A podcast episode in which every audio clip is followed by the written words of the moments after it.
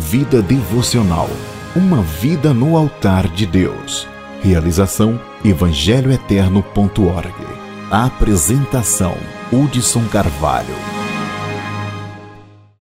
Olá, meu querido ouvinte, é um grande prazer ter você mais uma vez aqui conosco neste episódio da série Vida Devocional Uma Vida no Altar de Deus. Hoje nós vamos trazer o seguinte tema: um instrumento de restauração. A palavra de Deus retrata a história de um homem que viveu no período patriarcal e esse homem se chamava Jó.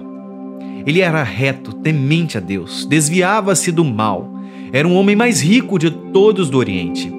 Este homem íntegro perdeu tudo o que ele tinha em um só dia. A tempestade das provas chegaram não uma de cada vez, paulatinamente, mas todas de uma só vez. Todos seus filhos morreram e todos os seus bens foram tomados. Jó perdeu tudo, menos sua própria vida e a sua esposa. Contudo, o livro de Jó é uma das maiores provas que Deus está no controle de todas as coisas. Nosso Deus é soberano. Às vezes é difícil nós compreendermos o amor de Deus em meio ao nosso sofrimento.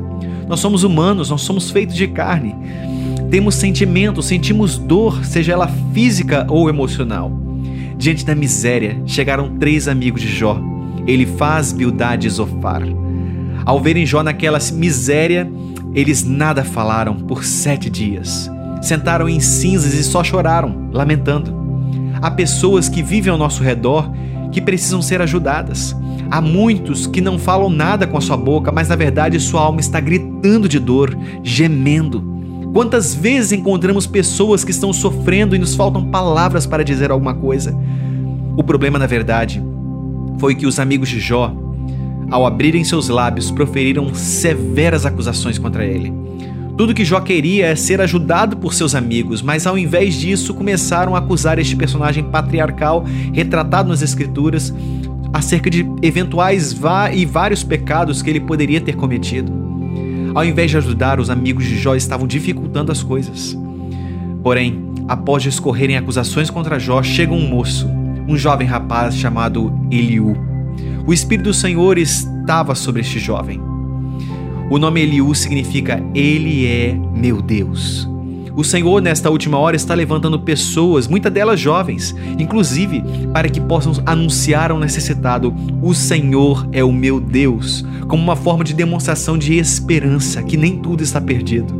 Eliú se levanta para falar da parte do Senhor, que Jó estava procurando justificar-se por si próprio, pelo seu próprio mérito. Isso mostra que Deus levanta quem Ele quiser para restaurar pessoas. Deus pode levantar você para restaurar vidas que estão sofrendo sem esperança. As palavras de sabedoria que provêm do Espírito Santo são usadas na hora certa. Quando abrimos nossos lábios diante de uma situação de sofrimento, devemos clamar a Deus pedindo sabedoria. Essa sabedoria não é decorrente da idade, mas é proveniente do próprio Deus e Espírito Santo. Deus levanta pessoas para realizar uma obra de restauração de vidas. Deus pode levantar você nessa hora para anunciar Cristo Jesus a quem está sofrendo. Somente o Espírito Santo pode nos conceder graça, poder e autoridade para realizarmos esta obra de restauração. Diga hoje ao Senhor: Deus, eis-me aqui para ser usado como instrumento de restauração de vidas.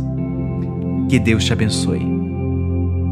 Você acabou de ouvir Vida Devocional uma vida no altar de Deus. Realizado por evangelhoeterno.org.